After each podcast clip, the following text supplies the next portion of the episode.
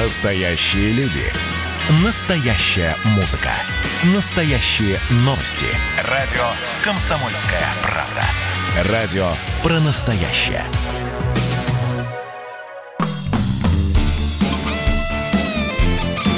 Свое дело. Здравствуйте, это «Свое дело» – программа о бизнесе и способах заработать для предпринимателей и всех, кто хотел бы ими стать. Сегодня мы решили вновь осветить тему удаленной работы и перевода сотрудников на дистанционное выполнение своих рабочих задач.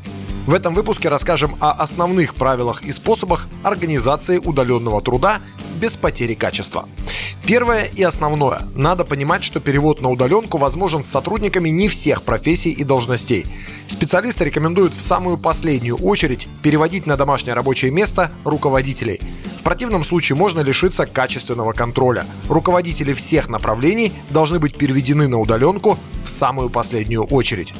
Второе. Нужно организовать виртуальный офис. Некое виртуальное пространство или хотя бы свод общих правил, в рамках которых сотрудники будут вести коммуникации на деловые темы. Лучшим выходом в таком случае является, естественно, CRM-система. Но если у вас таковой по каким-то причинам еще нет, и вы все равно хотите переводить сотрудников на удаленную работу, то необходимо хотя бы заранее определить, как между ними будет осуществляться обмен информацией и где будет то единое для всех информационное поле работы, где сотрудники смогут обмениваться обмениваться документами, файлами, информацией и вести переписку, а также решать рабочие вопросы. Например, у вас должна быть корпоративная рабочая почта. Если ее нет, начните с этого. Помимо статуса и привлекательности для клиентов, это еще и безопасность ваших данных в первую очередь и возможность контроля переписки в случае недобросовестного поведения кого-либо из сотрудников. Вы всегда сможете исключить любого сотрудника из корпоративной переписки, просто отключив ему корпоративную почту. Далее, телефония. Если уж вы не имеете возможности визуального контроля, то хотя бы оставьте за собой контроль телефонных переговоров.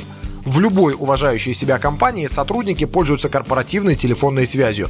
Это совершенно недорого, а главное просто. Для организации корпоративной телефонии вам не потребуется даже покупать никому новые телефоны. Установите IP-телефонию, и ваши сотрудники будут звонить с корпоративного номера, используя свой собственный телефон а вы получите доступ к прослушиванию всех телефонных переговоров с вашими клиентами. Эта практика прослушивания звонков, кстати, очень часто меняет отношение руководителя к тому, как ведется работа с клиентами.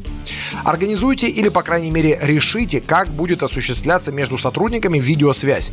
Иногда визуальный контакт помогает намного быстрее найти решение проблемы. Skype, Zoom и другие сервисы – это то, что вам нужно.